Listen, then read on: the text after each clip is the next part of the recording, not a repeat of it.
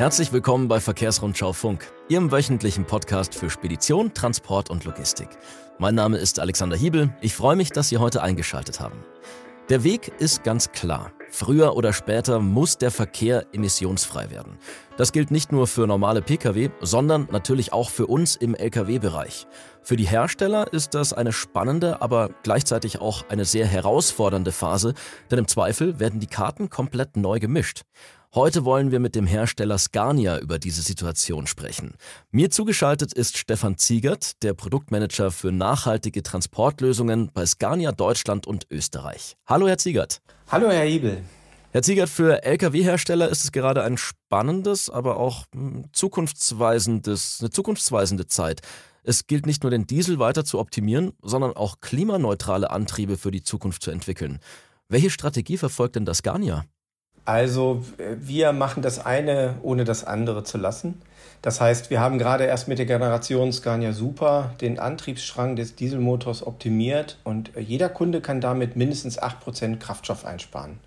Kunden, die den Scania Super bereits im Einsatz haben, berichten sogar von eher 10 bis 12% äh, Verbrauchsreduzierung. Und damit leistet der Scania Super aktiv einen Beitrag zur Wirtschaftlichkeit der Unternehmen und gleichzeitig auch noch zum Klimaschutz. Allerdings reicht das nicht aus. Deshalb verfolgen wir eine Elektromobilitätsstrategie mit dem Ziel, bis 2030 50 Prozent unseres Absatzes mit batterieelektrischen Fahrzeugen zu realisieren. Und einer der E-Lkw, der wurde ja auf der IAA Transportation bereits vorgestellt. Seither hat man wenig davon vernommen. Wie steht es denn um den E-Lkw für den Fernverkehr? Wann wird der auf den Markt kommen? Wir haben aktuell zwei äh, sogenannte BEF-Varianten im Portfolio den sogenannten Urban BEV äh, und jetzt zum Jahresende kommt der Regional BEV zur Auslieferung an die Kunden. Mit dem Regional BEV haben wir ein Produkt mit der aktuell größten Batteriekapazität am Start. Äh, damit lassen sich jetzt schon Reichweiten von bis zu 350 Kilometer und darüber hinaus realisieren. Äh, mit einer Zwischenladung lassen sich so knapp 700 Kilometer Tagesfahrleistung erreichen. Aber wir werden nicht nachlassen und bringen jedes Jahr ein neues BEF-Fahrzeug in den Markt. Auch der BEF für den Fernverkehr mit einer Reichweite von mehr als 500 Kilometer wird in den nächsten Jahren kommen. Sprich, das ist jetzt ein Anfang, aber auf jeden Fall noch nicht das Ende der Fahnenstange. Nein, ähm, also wie gesagt, äh, Scania Schweden hat äh, kommuniziert, dass wir jedes Jahr ein neues ähm, batterieelektrisches Fahrzeug bringen werden. Und natürlich fokussieren sich alle auf das Thema Fernverkehr. Aber ähm, wir sehen auch eher die Möglichkeit, jetzt speziell mit dem Regional BEV mit einer Zwischenladung äh, letztendlich Fernverkehrs ähm, halt gut zu erreichen. Die Tatsache, dass sich Scania vor allem auf batterieelektrische Antriebe fokussieren will, ist aber nicht ganz ohne Risiko, oder?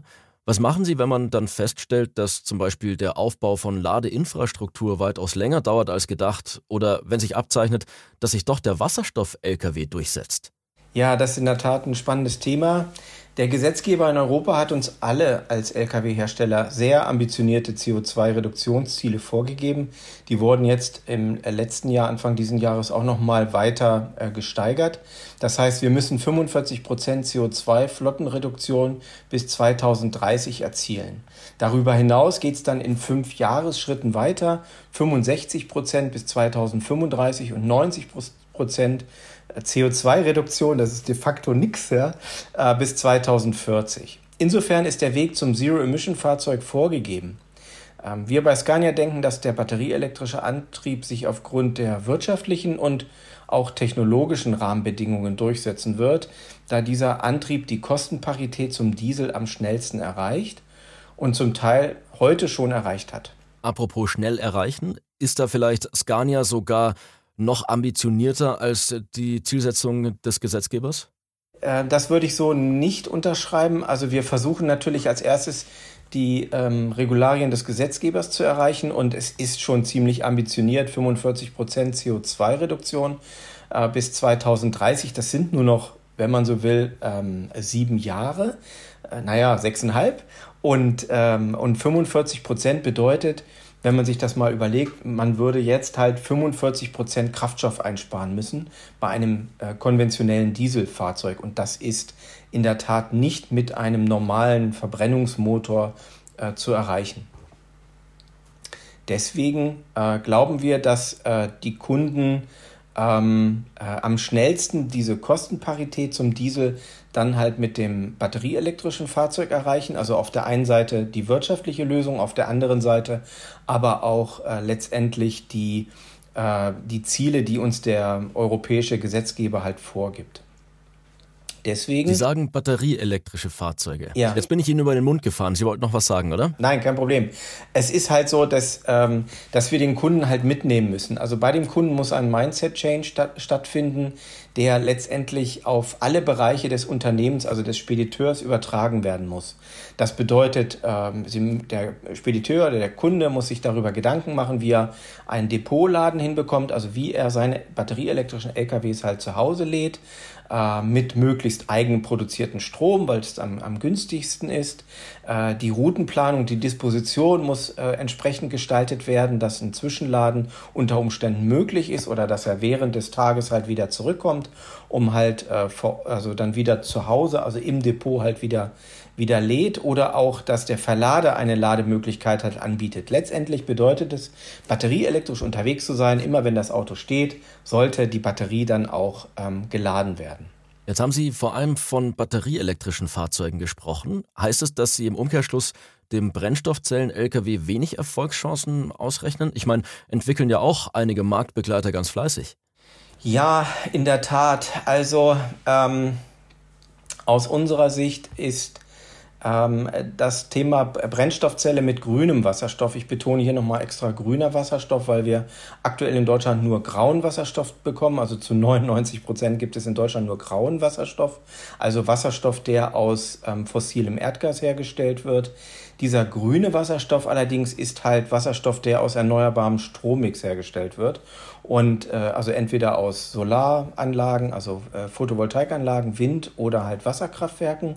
Und ähm, die Herstellung äh, von diesem grünen Wasserstoff ist ex extrem teuer. Und äh, deswegen ähm, denken wir, dass ähm, der grüne Wasserstoff auch auf mittlerer Sicht nicht in der Menge verfügbar sein wird und der Aufbau einer entsprechenden Wasserstofftankstelleninfrastruktur auch erheblich länger dauern wird. Äh, wir haben da eigene er Erfahrungen gesammelt beim Aufbau der LNG-Tankstelleninfrastruktur in Deutschland und äh, können dort auch nur sagen, okay, ähm, das wird sich halt noch äh, sehr lange hinzögern. Und deswegen glauben wir, dass der batterieelektrische Lkw da nicht nur diese wirtschaftlichen Vorteile hat, weil er halt als schnellstes halt die Dieselparitätskosten erreichen wird, sondern auch, dass der Aufbau einer entsprechenden Ladeinfrastruktur schneller gehen wird. Jetzt gibt es ja Kritiker der E-Antriebe, die sagen, dass auch der Bau der Batterie für Lkw einen großen Umwelteinfluss hat. Was denken Sie darüber? Ja, das ist erstmal nicht von Hand zu weisen. In der Tat ist das so. Natürlich, äh, jede Produktion auch dieser neuen Technologien hat äh, gewissen Umwelteinfluss. Ähm, jedoch produzieren wir unsere Batterien bei Scania selbst. Das bedeutet, die Zelle kommt von der Firma Northvolt, aber mit einem st äh, schwedischen Strommix. Das heißt, die Zellen werden halt ähm, in Schweden produziert und auch die Rohstoffe kommen zum großen Teil aus Schweden. Erst jetzt hat man wieder ein seltenes Erdenfeld gefunden. Und ähm, insofern versuchen wir als äh, Scania halt hauptsächlich diese äh, doch ähm, Rohstoffe, die wir zur Batterieherstellung halt brauchen, eher aus ähm, Schweden oder aus Europa zu bekommen. Damit ist unser CO2-Rucksack erheblich kleiner als bei anderen Herstellern, die ihre Batterien eher aus asiatischer Produktion erhalten. Aber können denn Batterien wirklich umweltfreundlich hergestellt werden oder geht das dann nur wieder über CO2-Kompensationen? Naja, es ist halt so, ähm, am Ende ähm, wird eine CO2-Kompensation immer notwendig sein. Anders erhalten Sie ja keine CO2-Neutralität. Ähm, die Höhe hängt aber natürlich von der Vorkette ab. Das heißt, die Politik spricht immer auch gerne von CO2-äquivalenten Emissionen und ähm, insofern äh, komme ich gerne nochmal auf Ihre Frage zurück. Klar, wir Scania, wir versuchen die Produktion der Batterien so umweltfreundlich wie nur möglich zu gestalten. Und wir sehen auch, dass die Batterietechnologie erst am Anfang steht. Und wir erleben große Entwicklungssprünge bei den Anoden- und Kathodenwerkstoffen und damit Einfluss auch auf die Batteriekapazität aber auch ähm, den reduzierten Einsatz der unterschiedlichen Rohstoffe, die halt notwendig sind, wie Nickel, Mangan, Cadmium oder Kobalt. Und ähm, deswegen werden äh, diese Rohstoffe versucht natürlich zu, zu minimieren, um gleichzeitig halt die Batteriekapazität äh, zu vergrößern. Schauen wir auf die Nutzer der E-Lkw. Wenn sich ein Unternehmer je nach Flottengröße E-Lkw anschaffen will, dann stehen ja noch mehr Maßnahmen an. Zum Beispiel müssen ja Betriebshöfe unter Umständen an die Mittelspannung angeschlossen werden, damit da überhaupt die Ladeinfrastruktur aufgebaut werden kann. Wie betreut denn Scania diesen Prozess? Wir beraten unsere Kunden mit eigenem Personal und zusätzlich noch mit externen qualifizierten Partnern. Das heißt, wir lassen unsere Kunden in dieser Phase nicht allein und bieten das gesamte Programm an, damit am Ende alles funktioniert und die Kunden die Fahrzeuge auch entsprechend ihren Zweck ähm, einsetzen können. Und jetzt gibt es ja viele Unternehmen, für die die E-Mobilität eher noch so ein bisschen ein graues Tuch ist. Ist es denn sehr schwierig, überhaupt Kunden von der E-Mobilität zu überzeugen? Ich meine, die Anschaffung der Fahrzeuge wird sehr teuer, die Infrastruktur ist teuer und erfordert zudem mittelschwere Bauarbeiten, die vielleicht sogar mehrere Jahre dauern können. Mit welchen Argumenten können Sie diese ganzen, ich sag mal, Pain Points rechtfertigen? Naja, es ist immer der Blick ähm, auf diese Technologie und diese Veränderung der Technologie ist immer der, die Sicht von heute. Also wie sehen wir heute auf diese Themen? Und äh, natürlich hat es jede neue Technologie erstmal zu Beginn recht schwer, sich zu etablieren, weil es eine ganze Menge Vorbehalte natürlich gibt, was ich absolut verstehen kann.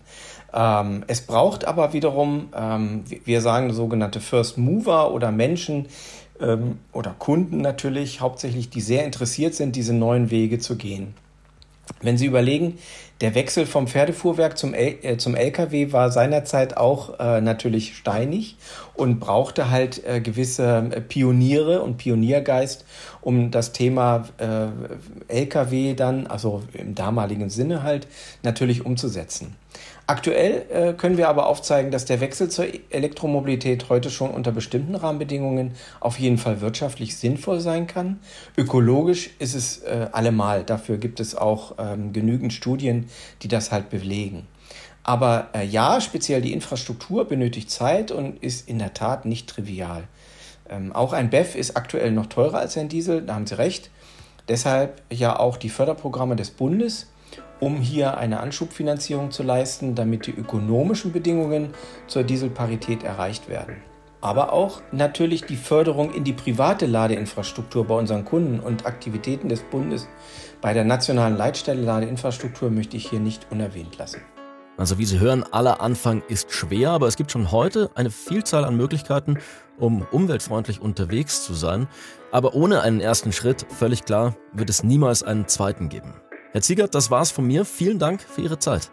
Ja, vielen Dank für die Möglichkeit, Ihnen unsere Scania-Sicht hier darstellen zu können. Dankeschön. Das war Verkehrsrundschau Funk für heute. Ich freue mich, dass Sie mit dabei waren. Machen Sie es gut. Bis dahin.